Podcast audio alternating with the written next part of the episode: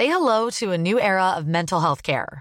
Cerebral is here to help you achieve your mental wellness goals with professional therapy and medication management support. 100% online. You'll experience the all new Cerebral Way, an innovative approach to mental wellness designed around you. You'll get a personalized treatment plan from a therapist, prescriber, or both in a safe and judgment free space. Your cerebral therapist or prescriber will outline a customized plan with clear milestones along the way so you can get to feeling your best. With Cerebral, you're not alone in your mental health journey. We're here to empower you to live a fulfilling life. So take that first step towards a brighter future and sign up today at cerebral.com slash podcast and use code ACasts to get 15% off your first month. Offer only valid on monthly plans. Other exclusions may apply. Offer ends July 31st, 2024. See site for details.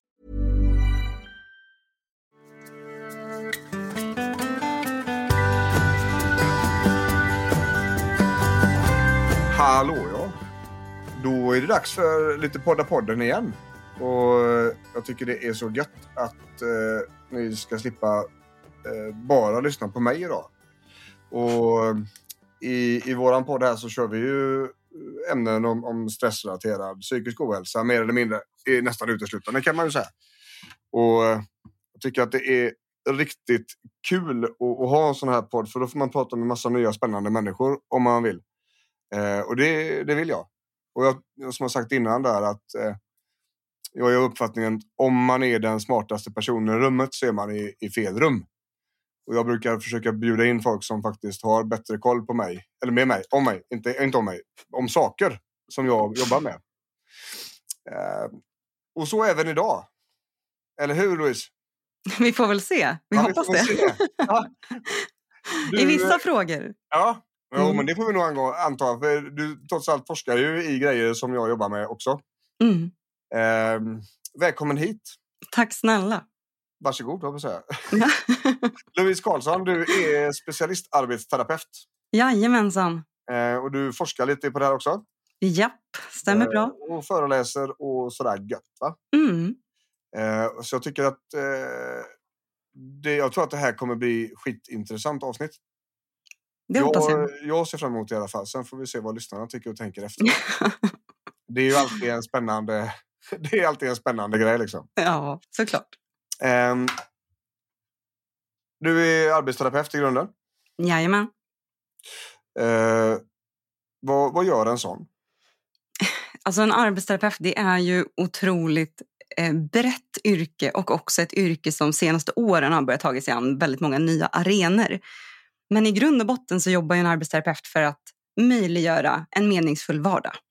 Sen om det är för barn, för vuxna, för äldre, eh, om det är för liksom en medfödd skada eller en eh, stressrelaterad ohälsa, eh, en smärtdiagnos. Alltså det, Ja.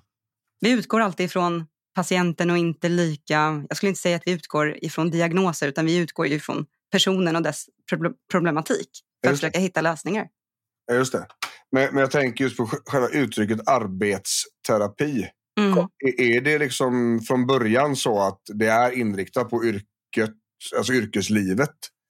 Nej, alltså det skulle jag inte säga att det är. Och, ehm, utan det handlar ju om, om vi tittar på vad vi heter i USA så är det occupational therapist. Ja, Eh, sen finns det väl kanske inget bättre... Det har debatterats lite om vi borde byta namn. I Norge heter vi ergoterapeuter. ja. Eh, men eh, nu börjar vi bli så etablerade eh, som Mm. arbetsterapeuter så vi kanske får stanna där. Men många tänker såklart att ja, men då jobbar ju ni med arbete. ja precis. Ergonomi liksom. Sitt Mm. rätt, stå rätt, ha på dig fotriktiga skor. Ja, och hjälpmedel också Ja, väldigt vanligt. ja, ja. Och den äldre generationen tänker så här, okej men det är ni som eh, sitter med typ vävstolar och sådana saker. Så att vi, den här kreativa eh, delen minns ju också några. Ja, absolut. Mm. Ja. Men, men det var som vi pratade om innan vi satte igång här lite grann. Att, eh, jag jobbar ju med liksom rehab för stressrelaterad psykisk ohälsa. Och ju mer jag har arbetat, speciellt de senaste åren, desto tydligare är det att arbetsterapin sitter på facit. Det är Mm. ingen som pratar om detta och det stör mig. Ja, Samma här. Ja, det förstår jag. Du Eh, anar inte hur många gånger jag har mejlat till typ, eh, TV4 Nyhetsmorgon, eh, Ja. Fråga doktorn, så fort de pratar om stress, utmattning, Ja. eh, så är det så här, men hallå, snälla hör av er, för det finns en dimension till det här vi inte lyfter. ja, jajamän. Eh, och det är ju det är jättetydligt. Mm. Och när jag liksom funderar på hur, hur jag arbetar och, och när det blir terapeutiska insatser och när det blir alltså om man säger psykoterapeutiska insatser. Det vill säga ska försöka förändra beteende, försöka förändra tankemönster för att, eller, och reglera känslor och liknande. Så handlar det nästan alltid om att få de säger, arbetsterapeutiska insatserna till att funka. Mm. Det är det jag gör. liksom. Så Ja. om, man försöker skapa en, en minskning av belastningen i vardagen, vilket ju såklart är väldigt viktigt när man har en stressproblematik. Mm. Det har vi tjatat om här i podden hur länge som helst. Eh, så, så finns det olika saker som gör att det inte går. Det kan handla allt ifrån eh, låg självkänsla till eh, ångest till eh, att man inte kan sätta igång med grejer för att man inte har någon energi eller det är svårt att följa rutiner för att man har en NPF-problematik och så liknande. Mm. Där kommer mina terapeutiska insatser in. Och hade det inte behövts så hade grejerna funkat väldigt snabbt för väldigt många. Ja, alltså jag sk- skulle verkligen säga att om, om en stressrelaterad ohälsa inte beror på något trauma, inte beror på någon svår ångestproblematik eller som sagt kanske en outredd eh, diagnos så skulle majoriteten bli hjälpta, alltså, väl, alltså få väldigt, väldigt god hjälp och eh, snabba resultat Mm. om man satte in arbetsterapi i ett tidigt skede. Och man har ju också sett att för utmattning eller stress så har ju inte KBT samma effekt som vid ångest eller liknande. Så att här behöver vi jobba istället med görandet, inte lika mycket kanske med hur tänker vi eller hur reagerar vi, utan men hur gör vi saker? Yes. Och där, där är ju det... Eh, I och med att jag, jag är ju i privat verksamhet. Mm. Så jag ligger ju kanske inte först i kedjan med vad folk testar. Nej. Så väldigt ofta är det så att man har testat tusen olika varianter innan man kommer till mig. Eh, ingen har tittat på detta. Nej. Alla har försökt punktbehandla. Eh, och det vet vi ju att det funkar ju inte. Nej. Och, och på tal om det, jävligt intressant faktiskt. Jag håller på att skriva på, på en ny bok där det här är en del i grejerna. Men jag sprang på en studie som jag fan inte hittar igen. Stör ihjäl mig. Eh, om jag miss, inte missminner mig nu så, så har man tittat på eh, utmattning och återgång till arbetet Mm. och jämfört KBT. Jag tror att det var tio tillfällen, för det är lite så man tänker KBT. Funkar det inte på tio tillfällen så skiter man i det eller tar en paus. Eh, och arbetsterapi.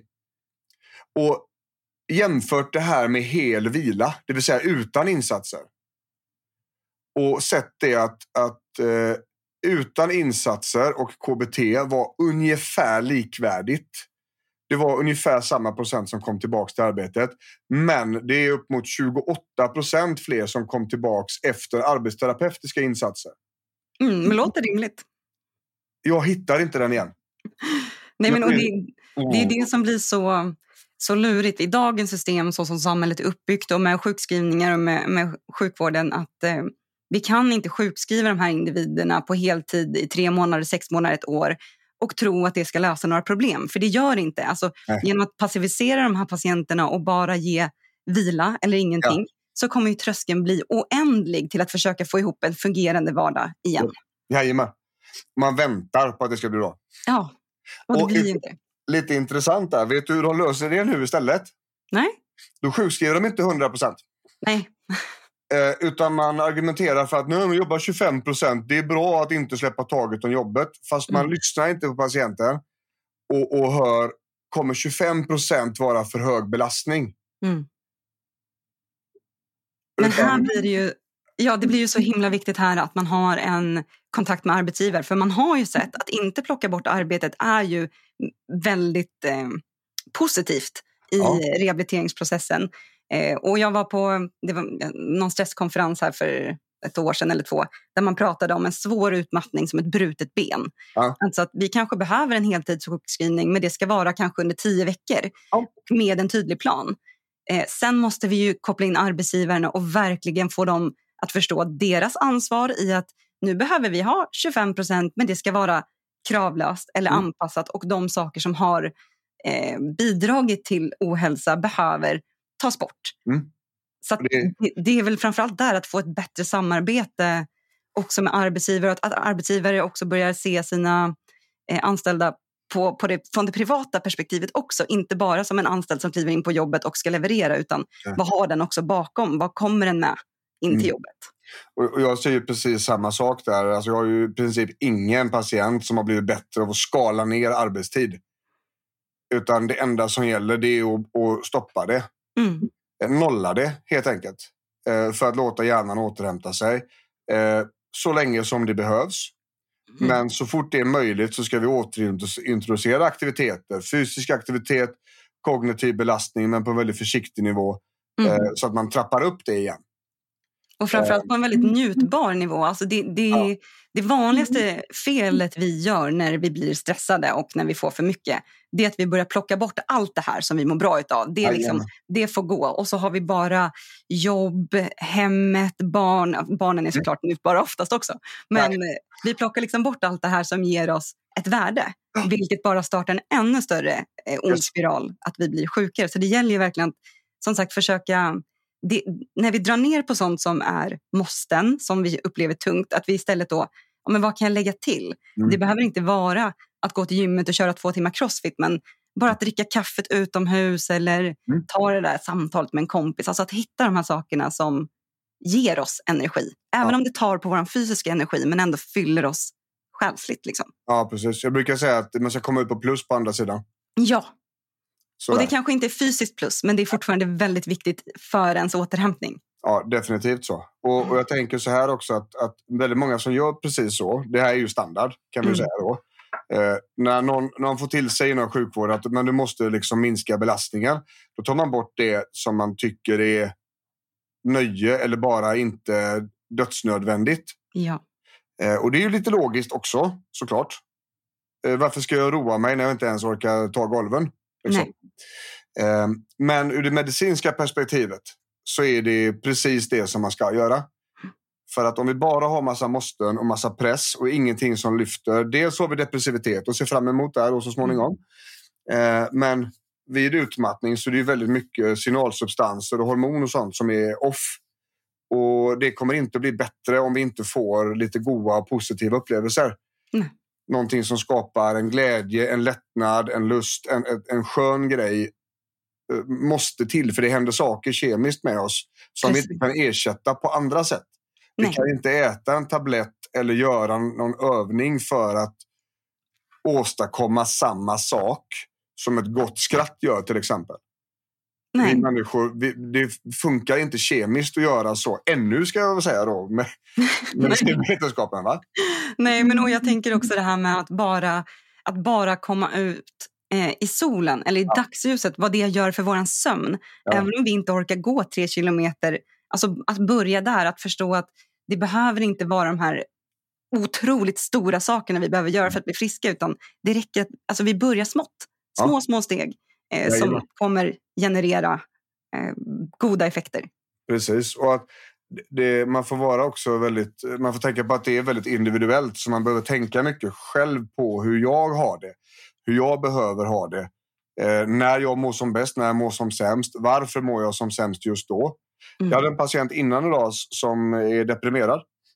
Eh, från början så var det en utmattningsdepression. Utmattningen har vi fått ordning på, eh, men depressionen är kvar. Eh, det händer ingenting, det bara står och stampar. Det är skittråkigt. Och antidepressiva fungerar inte på den här patienten. Eh, det funkar liksom inte, insättningen blir helt skev. Liksom. Mm. Eh, det vi gjorde idag då för att, för att skapa en förändring i det där, det är att vi gjorde en morgonrutin helt enkelt. För att hon kunde, hon kunde liksom förklara för mig att om hon kommer ut, om hon skulle köra sin partner till jobbet till exempel, så när hon kommer hem igen så är det faktiskt lite lättare. Mm. Okej, då har vi check. Då vet vi att någonting funkar. Då ska vi se till att det händer. Då skapade vi en struktur och bestämde vi kort tidsperiod, 14 dagar. Det ska ske eh, vakning, eh, kaffe och så ville hon liksom spela lite spel på morgonen och sen ska hon gå ut och promenera. Mm. Eh, och så gör vi det här i 14 dagar. Det är ett rutsystem där så hon får kryssa i då. Så att när hon kommer tillbaka så ska det finnas 14 kryss där. Det ska också finnas 14 bilder från promenaderna. Eh, bara för att få till detta då. Så jag menar, här har hon då, i och med att hon kunde förklara detta, att hon har hittat en sak som faktiskt funkar, kunde egentligen inte själv koppla ihop att det faktiskt funkade. Men då kan vi ju ta det och bygga ett verktyg utav det. Och då gjorde vi det till rutsystem. Mm. Och där tänker jag, just själva rutsystemet, som du sa, vi fokuserar på görandet. Mm. Hur ska vi få detta till att hända? Där tänker jag arbetsterapin kommer in i bilden.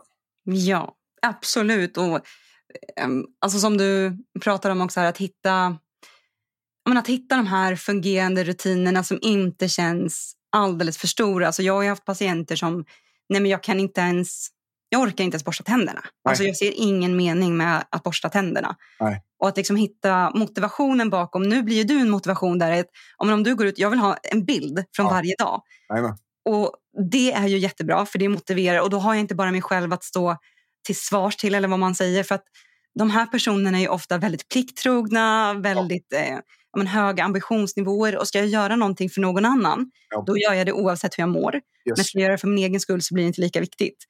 Eh, och här gäller det också att komma ihåg att de här tio dagarna är en jättebra start men att göra en förändring. Alltså, Mm. Vi brukar säga eh, inom min eh, metod och teori att sex månader, när du har gjort någonting eh, i sex månader, då har du uppnått en förändring. Mm. Alla kan vi gå in och göra stötvisa så här små förändringar, men att just hitta de här vägarna till hur blir de hållbara? Mm. Hur Mm. fortsätter jag att använda dem? Så att arbetsterapi jobbar ju jättemycket med som sagt, struktur, rutiner, eh, att inventera ja, men hur ser din vardag ut? Vilka aktiviteter har du i den? Hur får Ja. de här aktiviteterna dig att må? Mm. Vad ger dig energi? Vilka tar din energi? Och också att lära sig att skilja på vilka aktiviteter gör jag verkligen för min skull och Mm. vilka gör jag för andras skull eller för att samhället förväntar sig det utav mig. Eller liksom, ja, det kommer in så mycket värderingar och normer där också som Mm. påverkar oss. Vardagsrevidering kallades det hos er, va? Ja, alltså precis. Vi har ju en, eh, en intervention som, som vi använder, eller som många använder, eh, som heter Redo. Eh, Från början så hette den vardagsrevidering, men det är det det handlar om. Alltså att kartlägga sin vardag, bli medveten om hur den ser ut, vad, vilka aktiviteter man har i den också. också ja, men verkligen eh, synliggöra, så att det inte bara blir något okonkret, utan att synliggöra med scheman som du säger, eller dagböcker och liksom koda, färgkoda och hitta eh, Mm. vart det brister och vad vi kan eh, förändra och göra bättre. Men Den, den metoden, eh, den är... Det är lite sådär steg för steg grej, va? Ja, det är ju en evidensbaserad intervention eh, som finns både i liksom primärvårdsmodell eh, modell där man träffas en gång i veckan under tio veckor och då är man en grupp på ja, men säg, mellan fyra och åtta är Ja. optimalt. Eh, sen finns det också en längre version men den används inte lika eh, utbrett. Men, så man ses liksom Mm. eh, en gång i veckan, tio veckor och sen har man en uppföljning ungefär en månad efter avslutad grupp. Och det som också är speciellt med den här är att vi också har ett anhörigseminarium där vi bjuder in anhöriga för att vi ska inte glömma dem heller. Det är ju så otroligt tufft att stå vid sidan av här också och inte veta vad ska jag göra? Och de säger ju alltid, jag, jag har ju gett vila, men det Ja. hjälper ju inte. Nej. Vad gör jag? Mm. Så, så det är ett väldigt uppskattat inslag också. Att, att man får ta med partner eller föräldrar eller vuxna barn om man har det. Eller chef, Mm. kollegor Mm. eh, och diskutera. Jag tror det, den är... Det där är en sån riktigt, riktigt smart grej. Det där Mm. är någonting som borde varit alltså, standard i all form av insats för de här sakerna. Mm, du tänker att eh, fånga upp de anhöriga också? Ja, ja dels det. Ja. Ehm, jag hade ett anhörigsamtal i fredags, var det väl? Va? Ja. Ehm, och, och eh, Det är väldigt, väldigt värdefullt för partnern. Mm. Det är också värdefullt för patienten som kan då få... Att jag kan förklara vad det är vi jobbar med Mm. och vad det är som är viktigt. Och, och sådär, va? Skapa mer förståelse. Ehm, och, och även då anhöriga då som tycker att man gör, precis som du säger, tycker man gör jättemycket, jättemycket, jättemycket. Och, och, det är skitbra. Det hade antagligen varit mycket sämre om man inte hade gjort så. Mm. Men eh, det här jobbar vi med nu. Det kommer inte vara så här för tid och evighet och du har full liksom, rätt och, och möjlighet att ställa krav på att personen ska göra det som de ska göra för att bli bättre. Men att det också är en struktur och det var också strukturtänket då att ni behöver planera vardagen helt enkelt. Så att mm. det är inte bara eh, det är inte bara freebase så att när du behöver någonting så är han trött liksom.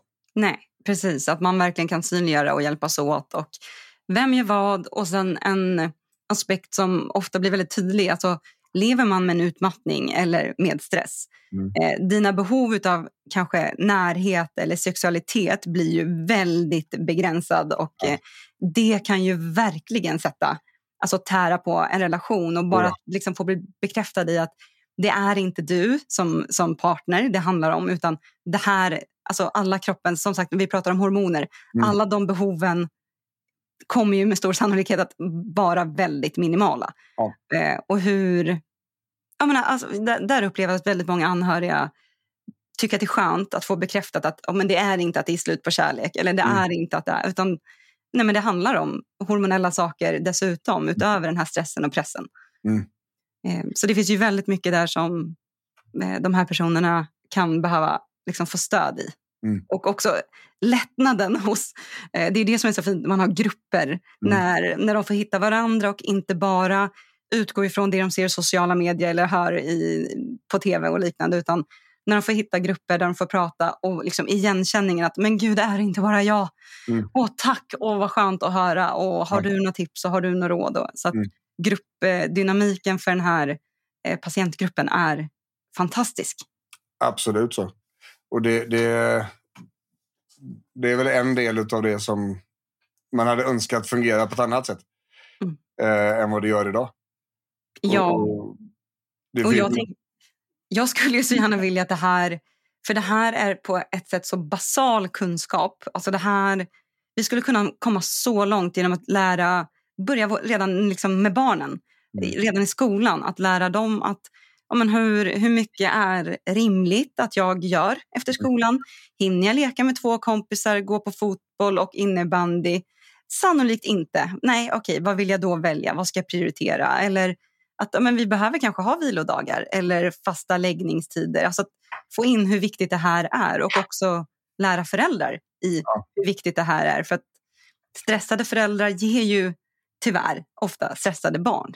Ja, ja. Eh, så där behöver man ju vi behöver komma in och bryta det här mönstret och inte bara min forskning och det jag brinner för, det är ju att kunna främja hälsa.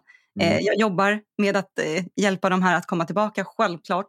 Men hur kan vi främja hälsa i samhället? Alltså, så att vi inte behöver ha alla som lider av den här många gånger onödiga stressen som påverkar hela deras vardagsliv, familj, eh, arbete. Ja, och, och det, där, det där ökar ju liksom det, stressen i samhället har ju kanske aldrig varit större än vad den är nu. Nej. Um, Man såg ju nu under pandemin att då gick det ju ner lite. Ja. För att många hade möjlighet att kanske jobba hemifrån. Många hade kanske föräldrar som jobbade hemifrån och kunde hjälpa till med vardagspusslet. Eh, depressionerna ökade ju däremot. Mm. Eh, så där kanske många hade tappade sitt sociala sammanhang och just de här sakerna där vi mår väldigt bra. Men mm. vi ser ju nu att ja, nu ökar stressen igen. och hur ska vi kunna liksom råda bot på det. Ja, och det, det är ju... Stress är ju liksom ett, ett beredskapssystem på något vis som ska hålla oss ifrån fara. Och när det är väldigt mycket faror runt omkring, alltså riktiga faror, mm. då blir det ju ännu svårare. Då, då räcker det ju kanske inte för huvudet att bara försöka förstå att ah, men det här fulla e-postkorgen är inget farligt. För mm. att eh, högre matpriser, högre elkostnader och krig i Ukraina är farligt. Mm. Det finns ett reellt hot där som vi människor behöver förhålla oss till. Det hade blivit konstigt om vi inte hade gjort det. Mm. Eh, så att det finns jätteutmaningar idag som inte har funnits de senaste åren. Och då kommer vi in i eh, ett sluttande plan så att säga. Mm. Ehm, det är därför som jag tänker så här, ju mer information vi kan få ut, desto fler kan vi ju hjälpa. Liksom. Ja, och det, ehm. det är ju jätte jobbigt, alltså, tycker jag också. Jag, jag har också liksom gått på balansgång. Vill jag tippa över och, och hamna i en utmattning eller drar jag handbromsen, skalar av? Och, så det här är någonting som vi alla behöver jobba med. Och just som du säger, vi får väldigt mycket negativ kunskap, eller mm. ja, om man nu vill kalla det negativ, men jobbig kunskap till oss varje dag. Vi matas med information om ja, men hur farligt AI kommer bli och vi har krig och vi har energibrist. Vi har allt det här. Och det är ju jättelätt då att fastna i allt tänk om. Mm. Jättelätt. Och där blir ju terapin jätteviktig. Så att, eh, alltså samtalsterapi i kombination med arbetsterapi är ju verkligen en gyllene nyckel många gånger skulle jag säga för de som mår dåligt idag. För många gånger så behöver man också hantera allt det här, eh, alla jobbiga tankar som blir utöver att jag inte får ihop vardagen. Ja. Och det, det där ser jag ju varje dag. Mm. Här, det, det är så tydligt. Um, och det, det, jag tror att det, om jag ska prata om någon form av lösning, så är det nog där vi landar. Alltså om fem år så lär det se ut så här. Mm. Hoppas jag i alla fall. Och det var lite grann så jag jobbade ju bara med långtidssmärta tidigare i stort sett. Eh, och det var ju så kom över på, på just stressbiten. Att när man jobbar med smärta så kan man inte undvika att jobba med stress för de hänger så tätt ihop. Mm. Och, och långtidssmärta, det som kallas för kronisk smärta, för det handlar ju mer om tolkningen av varningssignalerna i huvudet och då är, då är stress en väldigt stor faktor. Mm. Um, och, och, för så fem, tio år sedan då, då såg vi direkt här att, att ja, eh, det är inte så jäkla mycket gummiband som behövs till. De har testat övningarna. Liksom. Det kommer nog inte vara några andra övningar som behövs. Men det är någon som har glömt att fråga hur de mår. Mm. Um, och, och där såg man, okej, okay, men antagligen så kommer fysioterapin att behöva giftas ihop med samtalsterapi.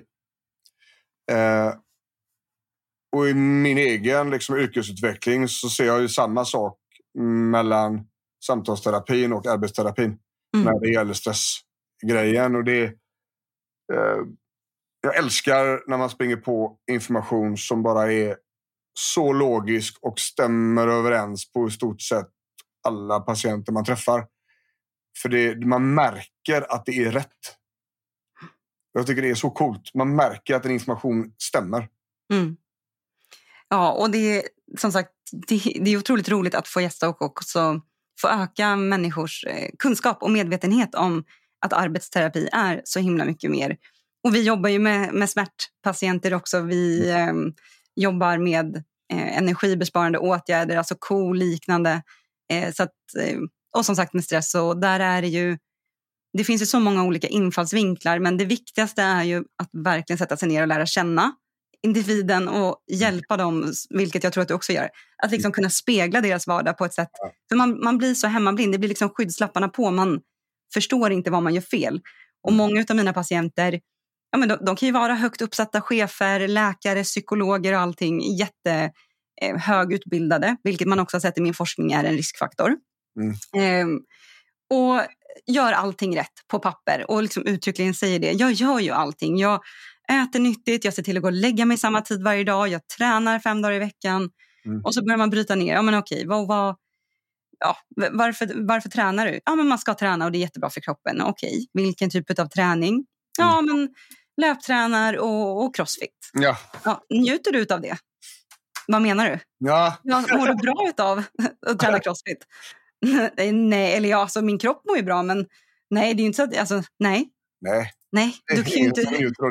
Exakt, det är ytterligare en sak som vi gör bara för att vara bra inom situationstecken. Mm. För att man borde, för att alla andra gör det, för att det är trendigt. Men att bara så bli trygg i att hitta vad mår jag bra utav och att det ska vara okej. Okay. Ja. Alltså att inte lägga någon värdering i huruvida det är bra i samhällets ögon.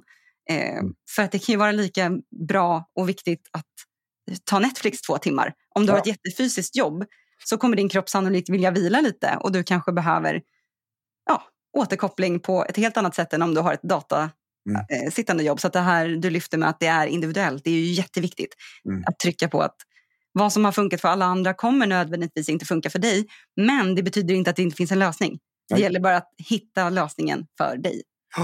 Och, och jag tänker att du sätter också fingret på en väldigt viktig grej där som, som är sällsynt. Liksom. Det, det är självkännedomen.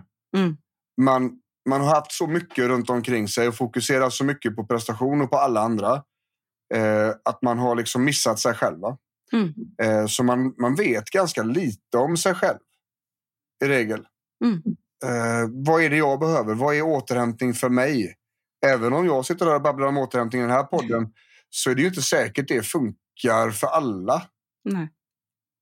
Eh, och, och, ju fler följare man har, desto mer generella blir ju råden.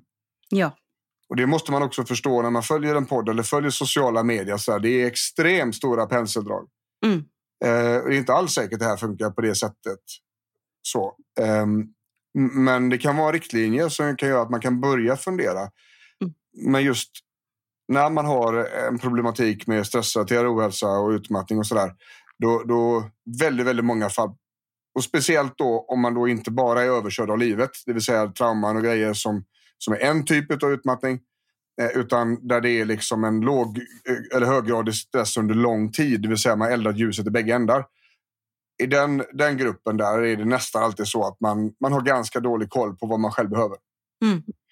Eh, och då tänker jag att, att de här inventeringarna ur det arbetsterapeutiska perspektivet är, är grymt värdefulla. Mm. Och det kan också vara så att det spelar ingen... Och det, det är väl kanske därför grupper funkar så bra, för då får man lite så tips och råd från andra. För att många kanske glömmer att fortsätta att utmana sig själv och fortsätta att prova nya saker. När vi väl är vuxna, då har vi vår umgängeskrets, vi har våra rutiner. Eh, men man behöver liksom bryta mönster där också. Så här, prova, men, prova en ny sak varje år.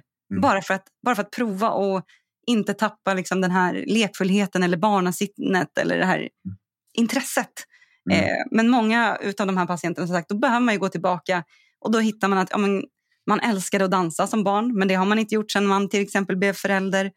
Eller läsa har alltid varit jätteviktigt, men det har man inte haft tid med. Alltså det, det blir så tydligt hur mycket som har varit väldigt viktigt under många år, mm. men som sen har plockats bort för det inte har funnits tid. Mm. Och det, det där är också klassiskt. Hur, hur, hur hade du, om vi tar den, vi kan ta den situationen, mm. vardagsinventering, man har tappat, man kanske inte ens har tappat bort sig själv, man kanske inte har någon koll på, på sin egen överhuvudtaget. Mm. Det har gått i ett sen tonåren och sen träffar man någon och så är plötsligt så sitter man med två ungar. Mm. Um, hur skulle en sån inventering se ut? Då skulle, skulle du göra den? Liksom? Ja, då, alltså då skulle jag börja med, eh, till att börja med bara ett helt vanligt samtal. Eh, bara för att så här, men berätta, berätta lite om dig själv och vad du skulle säga har varit eh, en framträdande element i ditt liv som, som har tagit mycket tid.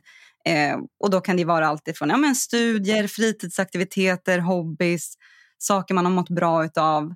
Eh, och så utifrån det så liksom gräva lite djupare. Vi brukar göra en tidslinje, har vi bland annat i, i Redo, där man får skriva upp vilka aktiviteter som har ja, men präglat ens tid från det första minnet man mer eller mindre har.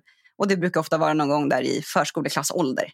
Mm. Eh, och Sen så får man liksom göra en tidslinje fram till idag eh, och skriva vilka aktiviteter har varit väldigt framträdande. Leka med kompisar, cykla var någonting man alltid gjorde till och från. Eller eh, ja, men läsa, eh, vara var ute i skogen mycket, rolllekar, alltså vad det än kan vara som man tyckte väldigt mycket om som barn och ung. Och sen så försöker man liksom identifiera, okej, okay, och sen, så kom, sen kom studierna där i tonåren. Eh, ofta så ser man ju att där börjar prestationen verkligen synas. Att där börjar man göra saker mycket för prestation till exempel. Mm. Eh, och sen som du säger så råkar man få, få några barn. Och då blir det ju att man går upp i sin roll som förälder så oerhört mycket att det finns ingenting kvar för mig. Mm. Eh, och så då brukar vi liksom bara försöka plocka tillbaka till, okej, okay, men eh, har, när var senast du gjorde den här aktiviteten? Alltså cykla till exempel. Och då kan de inte minnas det. Okej, okay, har du cykel? Ja, men det har Ja, men ska du prova att gå ut och cykla? Eh, alltså försöka väcka till liv eller ta en halvtimme för att läsa den här boken eller som du pratade om tidigare. Men komma ut de här tio minuterna på morgonen. Eh, hitta mot, ja men fota. Eh, mm. Bara för att hitta, men hitta tillbaka till att eh, våga Mm. se om det är roligt. Mm. Eh, och också prioritera det precis som man prioriterar jobb. Och man brukar ofta prata om det att men som sagt, man är så himla plikttrogen med möten med andra. Mm. Och att värdera tiden med sig själv på exakt samma sätt. Mm. Eh, att det är viktigt. Så att, att försöka hitta vilka aktiviteter har varit viktiga, eh, pinpointa dem, försöka hitta sätt att eh, prova dem igen. Mm. Eh, motivera, pusha till att prata med sina vänner. Vad gör de? Mm. Eh, kanske hänga med på, om man har gillat dans, hänga med på ett zumbapass för att se. Mm. Är det roligt? Eh, man försöker föda den här nyfikenheten och den här glädjen i att, att göra de aktiviteterna igen. Mm. Mm. Så det är mm, ofta med väldigt enkla medel som man gör den här kartläggningen. Sen lägger jag över till eh, individen. Skriv en dagbok eh, och då får de skriva dagbok um, ja, allt ifrån ett dygn till ja, men kanske en vecka. Och Mm. då ganska mycket med tider, vad gör jag? Eh, och det brukar man också då kunna koda utifrån, gör jag, gör jag någonting för mig själv eller gör jag någonting för barnen? Eh, är det resor, är det jobb, är det hushållsarbete, är det återhämtning? Är det, ja. Mm. eh, så försöker man då eh, hjälpa personen i fråga att hitta hur ser min vardagsstruktur ut? Hur ser mitt vardagsmönster ut? Hur ser mitt aktivitetsmönster ut? Och vilka aktivitetsvärden har jag? Just det. Och utifrån det så jobbar man vidare sen att verkligen konkretisera att ja, men här ser du ju, du har ingen återhämtning överhuvudtaget på en hel vecka. Mm. Eh, Du går från punkt A till punkt B. Många gånger så gör du också C samtidigt. Mm. För att det är så vi tror att, ja, men vi ska ju multitaska, det är så vi är gjorda. Ja, Det är så vi. Men det funkar ju inte så. Alltså, vår hjärna funkar ju inte på det sättet. Och sen så ligger de på kvällen, kan inte somna för de har 15 eh, lösa trådar som hänger för de hann aldrig riktigt avsluta något för att de var tvungna att göra flera saker samtidigt och sen så behövde barnen hjälp med läxan och hunden behövde släppas ut och sen så var tvättmaskinen klar. Och så skulle ju maten också göras. Ja. Mm. Eh, Så att hjälpa dem att synliggöra, om du krasst sett, eh, se till att lägga in 15 minuters paus mellan, mellan det att du lämnar barnen eh, och åker till jobbet eller eh, se till att eh, ta 15 minuter längre lunch. Eh, ja, men bara så små, små, små saker. Eh, planera med utrymme för att någonting kan gå fel. Mm. På så sätt kan vi också minska de här onödiga stressorerna. Att "Åh, nu kommer jag bli fem minuter sen till, till jobbet eller nu drar det här mötet över tiden vilket gör att jag kommer behöva beklaga eller liksom, förlåt att jag kommer sent in till nästa möte. Mm. Eh, Men har vi istället lagt 10-15 minuter mellan mötena så har vi antingen då gjort oss själva en tjänst att vi får större utrymme för återhämtning om mötet slutar lite tidigare. Då kanske vi hinner gå ut också, inte bara ta, fylla på vattenflaskan eller kaffekoppen. Och drar det över lite på tiden, ja men då kommer vi i alla fall inte in sent utan vi hade utrymme för det. Och jag, jag tänker, eh, alltså det är ju fantastiskt bra att göra den här strukturen och, och försöka få in de här pauserna och försöka skapa minskning av belastningen. Mm. Och i många fall så, så känns det kanske lite dåligt för att det är en minskad prestation. Och, och där kommer kanske den terapeutiska biten in då. Mm. Eh, varför är det så stort värde i prestation? Mm. Eh, är det verkligen det? Om, om vi lägger prestation på ena sidan och så lägger vi de mjuka värdena och liksom det mänskliga och fina på andra sidan. Vilket är då mest värt? Eh, var kommer prestationen ifrån? Varför och vart har du lärt dig detta? Ja, det var morsan. Ah, Okej. Men bestämmer hon över dig idag? Nej, hon gör inte det. Nej, nej för det var 25 år sedan. Okej. Eh, ja, då kan vi börja hjälpa hjärnan att förstå varför det inte går att minska belastningen och följa strukturen för att hjärnan helt enkelt inte vill, för den tycker inte om det. Mm. Och det är lite grann så, jag hade ett, ett samtal, också en, en patient innan idag, att, att um, det är väldigt svårt för ett huvud att välja de snälla, bra vägarna um, i stunden när den ena vägen väger tyngre än den andra. Så att om man blir placerad vid vägskäl där man får välja mellan prestera och inte prestera, det vill säga vila, så kommer det vara svårare att välja vilan eftersom värdet av prestationen är större. Mm. Och där, där tänker jag att där är det ju kanske mer åt det, det liksom terapeutiska hållet. Att, att hjälpa individen att förstå att vet du vad? Det här är gamla grejer. Det är inte det här som gills idag. Du bestämmer själv om hur det här ska vara. Och det som kommer upp i gammal skit liksom. Ja, och vi, där måste, precis, vi måste omprogrammera oss på ett sätt. Men vi måste också restart liksom, samhällets mm. värderingar och normer. Där ja. Det är det som kommer till oss, även om vi eh, liksom är uppväxta under perfekta förhållanden mm. så formas vi fortfarande eh, utav samhället hela tiden. Och där är det ju det är liksom hets kring betygen. Mm. Eh, du har influencers som lägger ut i tid och otid att de gör allt och lite till. Och vi hade en influencer som sökte en assistent eh, liksom, som illustrerar sig själv som en bläckfisk. Eh, där texten var liksom, du ska kunna göra mer eller mindre allt. Du ska inte göra någonting fel. Eh, även om det här var med liksom, glimten i ögat så kan inte våra unga skilja på, och inte vi vuxna heller många gånger. Vi är inte källkritiska utan vi ser en bild på, på vår telefon och vår hjärna tolkar det som att det är sanning och det är så det borde vara. Eh, även om vi själva tänker att ja, men det där påverkar inte oss, så gör det ju det. Mm. Eh, så att vi måste ju liksom få en ny syn i samhället på vad är eller ja, där, där hälsa och välbefinnande är högre prioriterat och värderat än prestation. Mm. Och jag tänker att det gäller ju kanske framför allt där mellan raderna. Mm. Det är ju mycket, det kommer ju ändå en, en hel del hälsovågor och det pratas mycket om psykisk ohälsa och sånt där. Liksom. Men, men, ändå är det så mellan raderna så är det bra om man gör så här. Mm.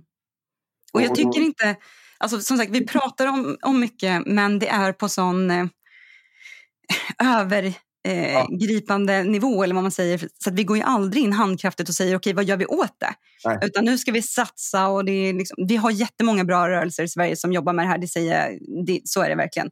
Men vi skulle behöva ännu mer medel från regeringen för att kunna eh, komma in och som sagt, okej, okay, men hur, hur främjar vi hälsa nu?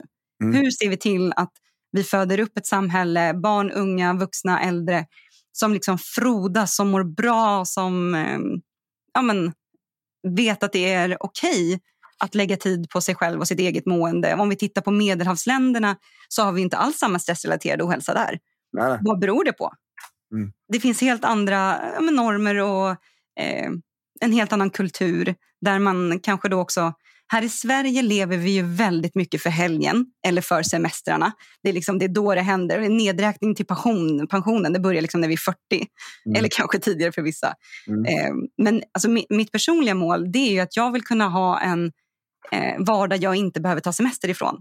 Yep. Sen är semester jättehärligt och någonting så att kunna åka iväg men att kunna liksom hitta en vardag som man inte behöver semester ifrån. Mm. Att kunna hitta det att man kan träffas med vänner om man vill det eller ta en liten restaurangvistelse, alltså vad det än kan vara som gör dig lycklig i din vardag. Att kunna hitta det mm. och inte bara ha det någon gång ibland. Liksom. Ja, precis.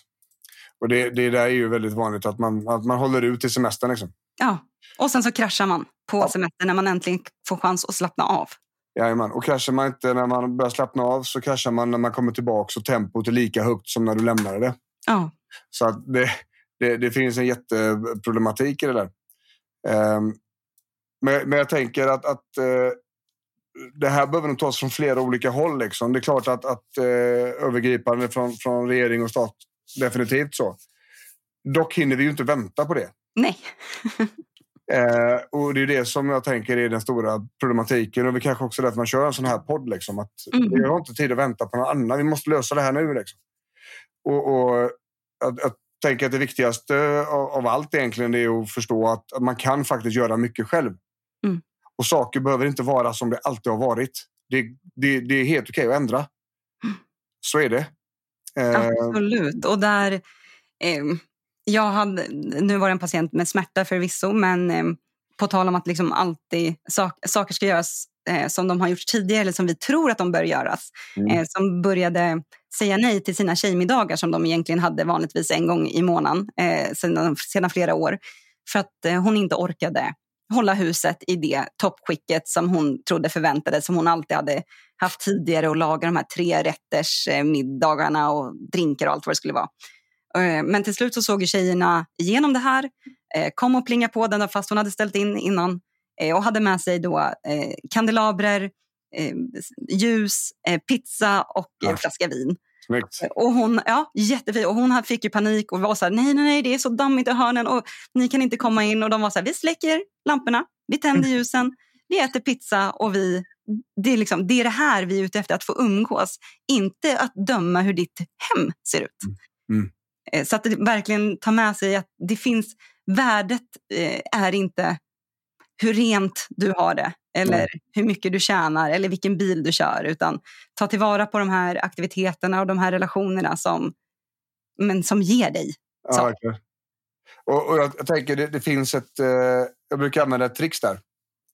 Eh, en motfråga som brukar ställa saker på sin spets. För någon, någon som har de uppfattningarna om att det måste vara rent, det måste vara, jag kan inte bjuda hem folk, det, det går inte, jag har inte hunnit städa. Mm. Man vänder på det.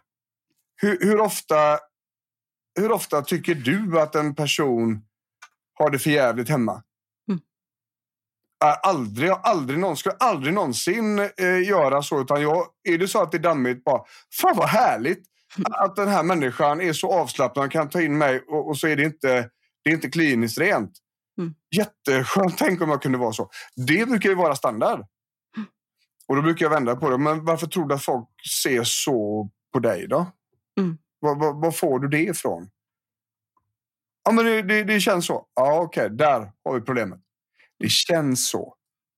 Det, det, är en, det, är en, eh, det är en vision du har. Det är en förutfattad mening du har. Det är ett, det är ett spöke du har liksom som, som gör att, att du, tror vad som, du tror att du vet vad som händer i andra människors huvuden. Men det har du ingen aning om. Jag kan inte gå ut så här.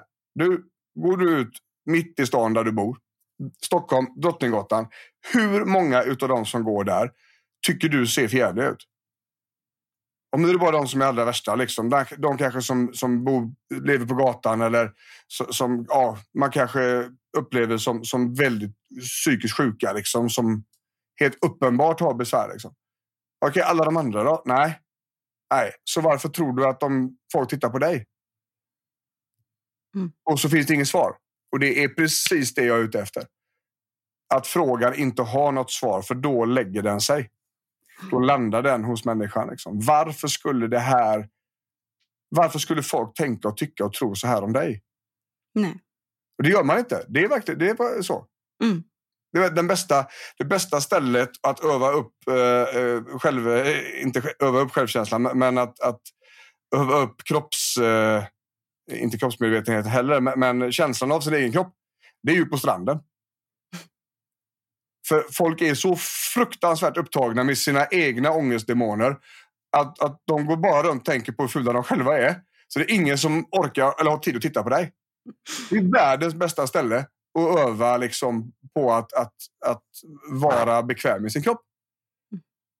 Och, och man kan använda det här, tänker jag, det här resonemanget just när det gäller den här saken som du beskriver där. Att, att, men varför blir det så här då? Varför, varför ökar ditt görande när det ska ske en positiv sak som du vet du kan få ut mycket utav? Ja, det beror på detta. Mm. Och, och där tänker jag, där gifter vi ihop de här på något vis Absolut. den arbetsterapeutiska insatsen. Vi måste göra så här. Det här är skitviktigt att umgås med tjejgänget. Och så här gör vi att det funkar. Liksom. Mm. Och då behöver man känna sig själv. Man behöver vara väldigt medveten och, och ha självinsikt för att kunna säga så här. Ja, jag gör så här. Jag brukar göra så här för jag får sån jävla ångest precis innan. Mm. Bra, då vet vi. Då kan vi jobba vidare med detta. Liksom. Ja, och många gånger behöver man ju liksom hjälp av någon i sin omgivning att få den här pushen. Att istället för att hålla på och ställa in, att få pushen. Men nu gör du det här och du vet att det kanske känns jättejobbigt nu innan men du vet ju hur bra du brukar må efteråt. Alltså att få hjälpen att verkligen komma, komma till att göra meningsfulla saker. Min första studie till exempel jag gjorde där jag tittade på riskfaktorer för att hamna i en eh, stressrelaterad ohälsa eller i en aktivitetsohälsa. Eh, då ställde jag ju liksom alla så sociodemografiska kön, ålder, eh, yrke, utbildning, barn eller inte barn. Men också så här, ja, men är du nöjd med balansen eh, mellan di- dina olika aktiviteter i vardagen? Arbete, eh, fritid, vila, aktivitet. Eh, och också de här aktivitetsvärdena mot varandra. Mm. Det som visade sig vara de främsta riskfaktorerna för att hamna i den här ohälsan, det var ju att dels ha liksom, en obalans mellan vad man behöver göra, eller man måste inom situationstecken, och vad man vill. Men också att ha för få aktiviteter där vi känner den här känslan av delaktighet och samhörighet Mm. med andra. Och Det kan ju vara liksom i en grupp med, med en eller två. Eller med, alltså det beror ju på. Är man introvert? Är man extrovert? När mår man bra? Mm. Men det är så viktigt för oss Mm. att ha de där sociala sammanhangen.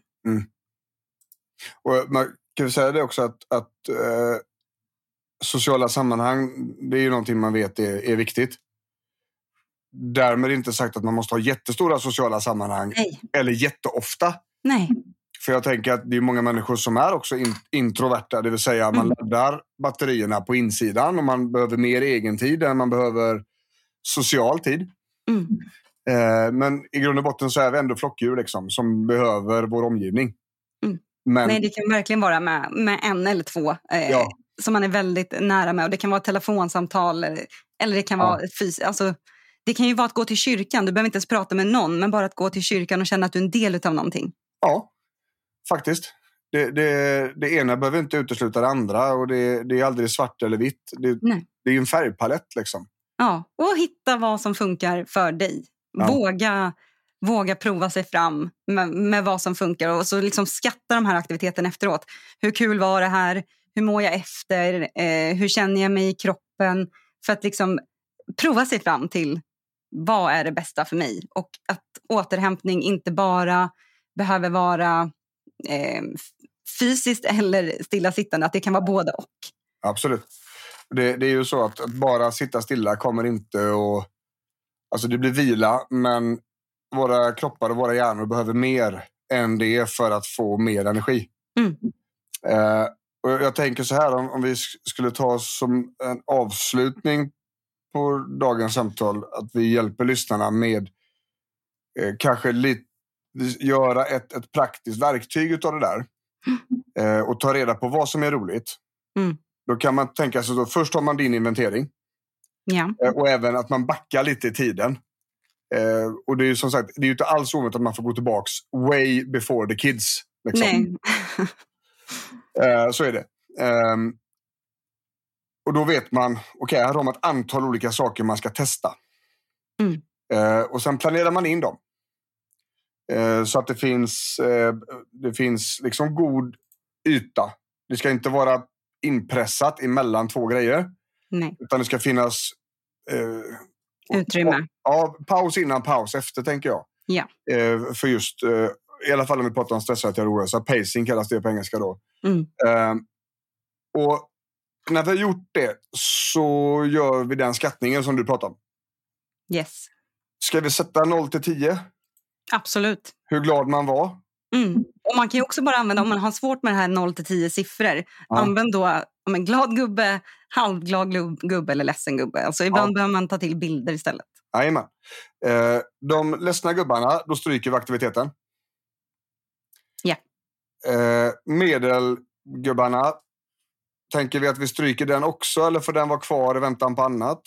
Där tänker jag att där kan man eh, tänka, vad var det som gjorde att det var medelbra? Var det, eh, skulle, för vi kan ju ofta förändra upplevelsen av en aktivitet genom att förändra miljön eller sällskapet vi har med oss. Eller, eh, så att jag tänker att eh, där kan man då tänka, ja, men om jag provar att eh, göra det eh, på det här sättet istället. Om jag tar en promenad med en ljudbok i öronen, är det bättre än att ta en promenad utan ljudbok? Eller vad det nu kan vara. Så där, där kan man ändå testa att laborera lite med miljön, vem, vem var med mig, tid på dygnet, eh, om Mm. det är sådana saker som påverkar.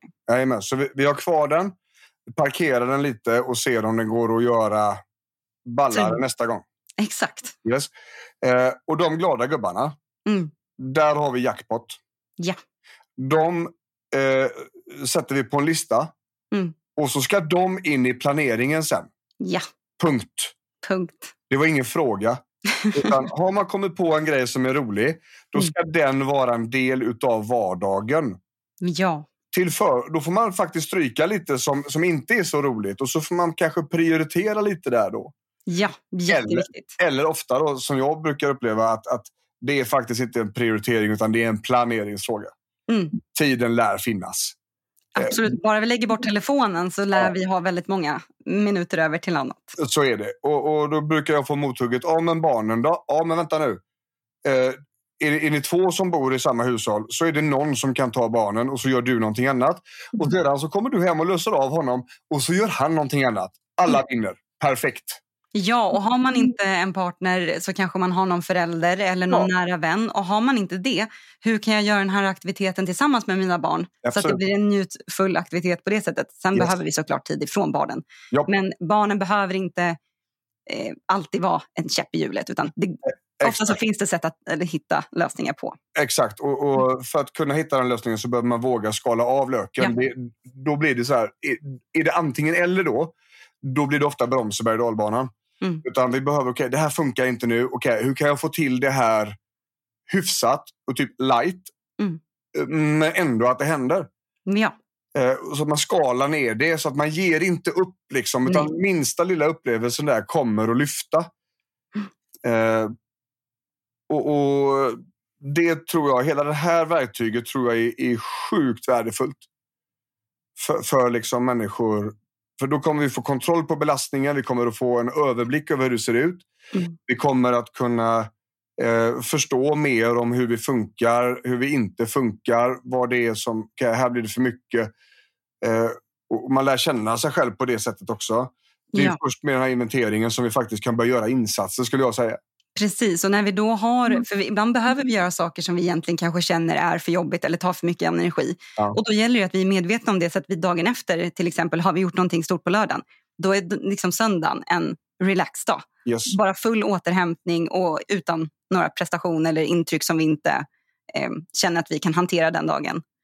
Så Absolut så. Och jag säga så här, när, när vi har en utmattningsrehabilitering så är det ganska länge inte aktuellt att köra över sig på det sättet. Nej, För att det kommer att skapa konsekvenser som inte är över på söndagen. Utan här kanske vi får lida fram till torsdagen. ja, Trots att vi jobbar. Liksom. Och då är vi i en negativ spiral. Så att det finns... Eh, när vi kommer in då med liksom rehabiliteringsperspektivet med en utmattning. Då, då finns det fler regler att förhålla sig till här. Men även de blir enklare med planering, struktur och, och, och, och de här sakerna. ja, för du kommer ju, alltså, när du rehabiliterar dig tillbaka från en stressrelaterad ohälsa så kommer du, oavsett hur liten belastningen än är, så kommer den kännas väldigt tung. Eh, så det, oavsett, eh, det är fortfarande jätteviktigt att göra den, men Ja. att veta hur lång, tid, alltså, hur lång återhämtning behöver jag innan, eh, innan jag är tillbaka igen. Och att göra dem i måttliga mängder. Ja. Att man inte tänker att nu måste jag göra klart det här för att jag har påbörjat, utan ställ hellre klockan då och gör 15 minuter. Så får man sakta men säkert steppa upp den aktiviteten när man märker att ja, men nu behöver jag inte en, liksom, en återhämtningsdag efter att jag har gjort de här 15 minuterna. Precis, och det, det ska jag också tillägga att det beror lite grann på när, du, när i processen du är. Är man väldigt tidigt efter ett akut insjuknande vid utmattningssyndrom, då är, det, då är det frågan om vi ska, ha, om vi ska testa aktiviteterna. Mm. Enligt min mening i alla fall. Mm. Dock så, så är det ju väldigt olika från person till person, men ett par veckor i alla fall. Där bör det börja dyka tillbaks någonting. För att man ser ju väldigt tydligt i vetenskapen också att det, rätt som det är så tippar vardagen över till att bli för tråkig. Mm. Och, och dålig stimulans kommer att göra dig ännu mer nedtryckt.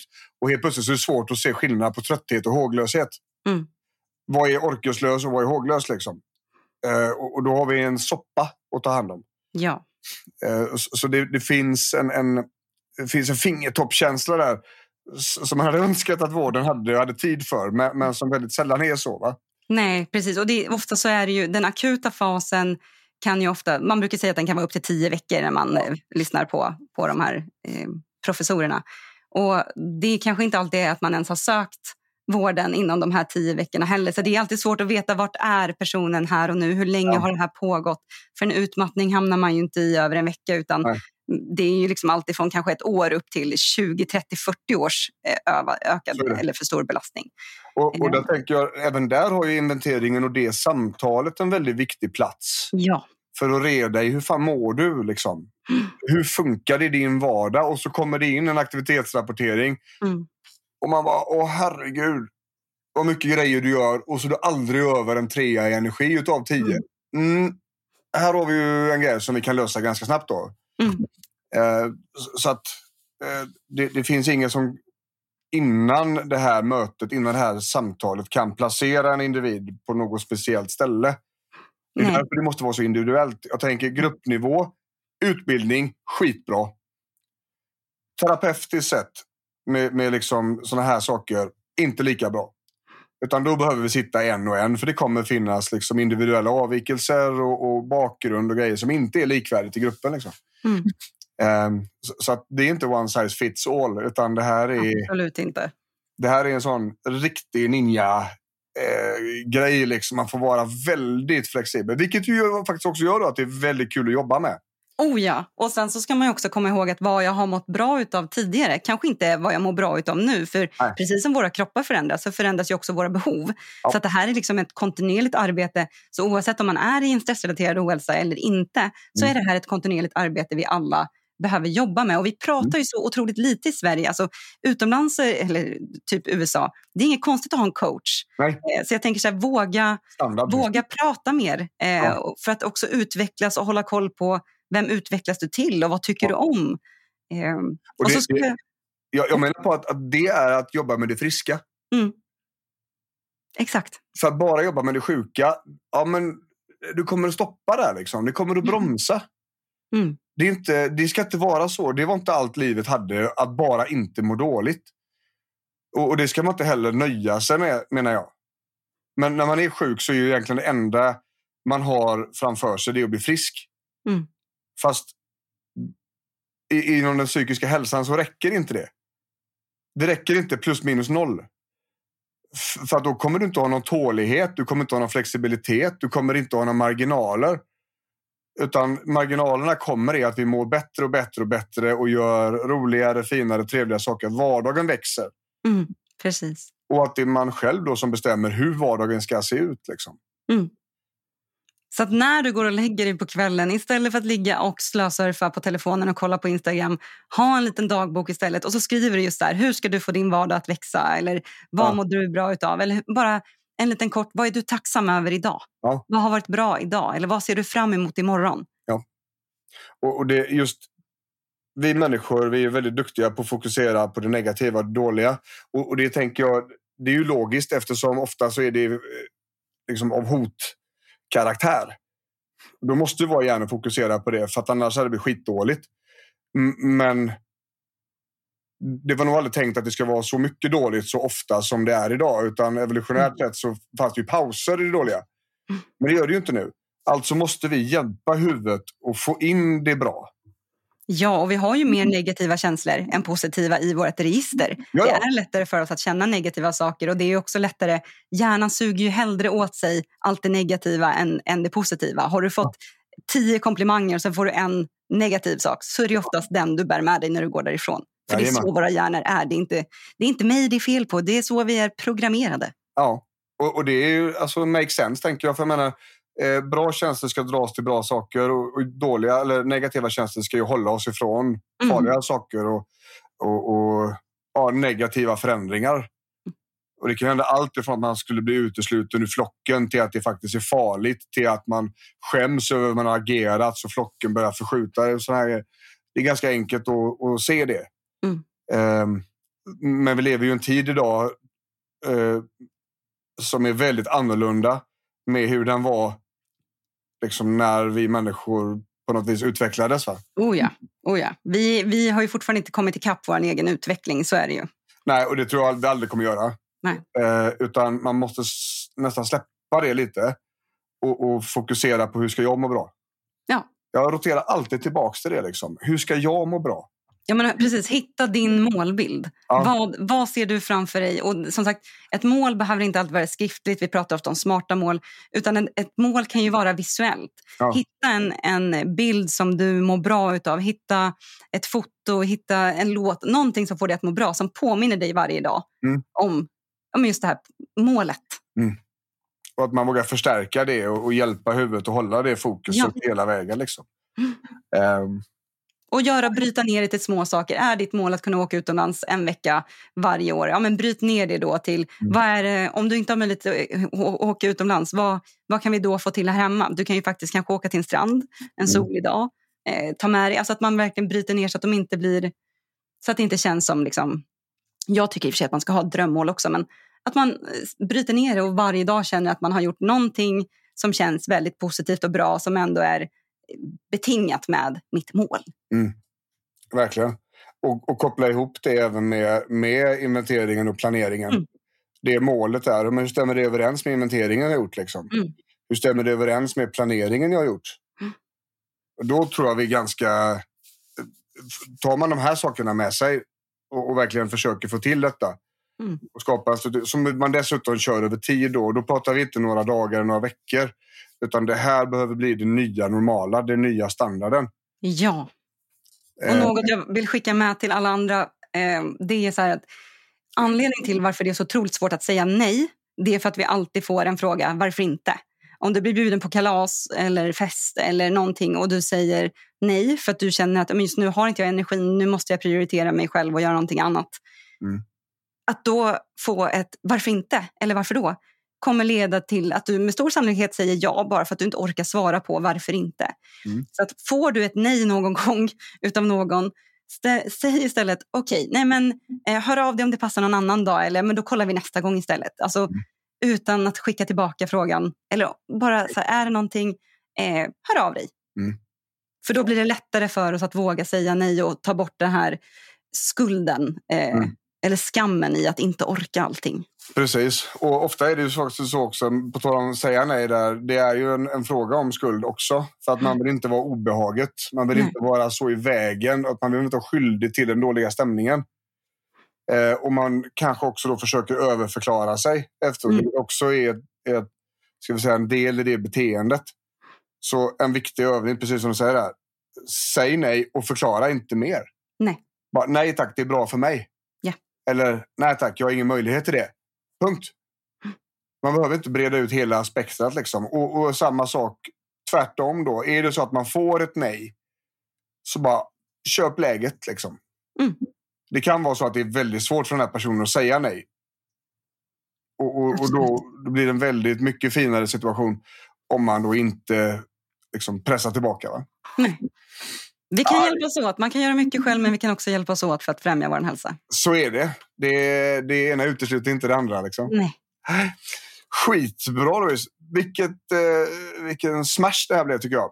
Vad härligt. Jättekul att få prata med dig. Ja, det är samma. Det är samma. Vi lär ju få anledning till att återkomma. Hoppas det. Eh, det brukar bli lite så här eh, svallvågor av avsnitten med frågor och sånt där. Jag tänker vi kanske ska köra en uppföljning här fram igenom. Det vore jättekul. Ja, det tycker jag med. Mm. Eh, så vi kan väl höras om ett par veckor där och så hittar vi ett nytt läge Absolut. och spela in lite grann. Ja. Eh, du har ju ett Instagramkonto. Jajamän. Vardagsforskaren. Vardagsforskaren, ja. Det tycker jag man kan köra. Du har en podd också. Ja, jag har doktorandpodden. Den handlar lite mer om forskning och hur går det till och vem kan forska och så. Spännande. Ja, Men som sagt, eh, Vardagsforskaren. jajamän. Varmt rekommendera. Tack snälla. Eh, och där finns eh, lite mer information om dig också, va? Så, Ja, det gör det ju. Och lite mer. Jag försöker dela med mig av lite så tips och tricks att få underlätta vardagen eller främja hälsan. Skitbra. Men du, då ska vi runda av för idag. Ja, tack och snälla. så ska vi vila huvudena, tror jag. Äta lite mat, tänker jag med. Absolut. Eh, så eh, gör vi så att vi eh, säger ha det gött. Hej till våra lyssnare. Och så hörs vi framöver.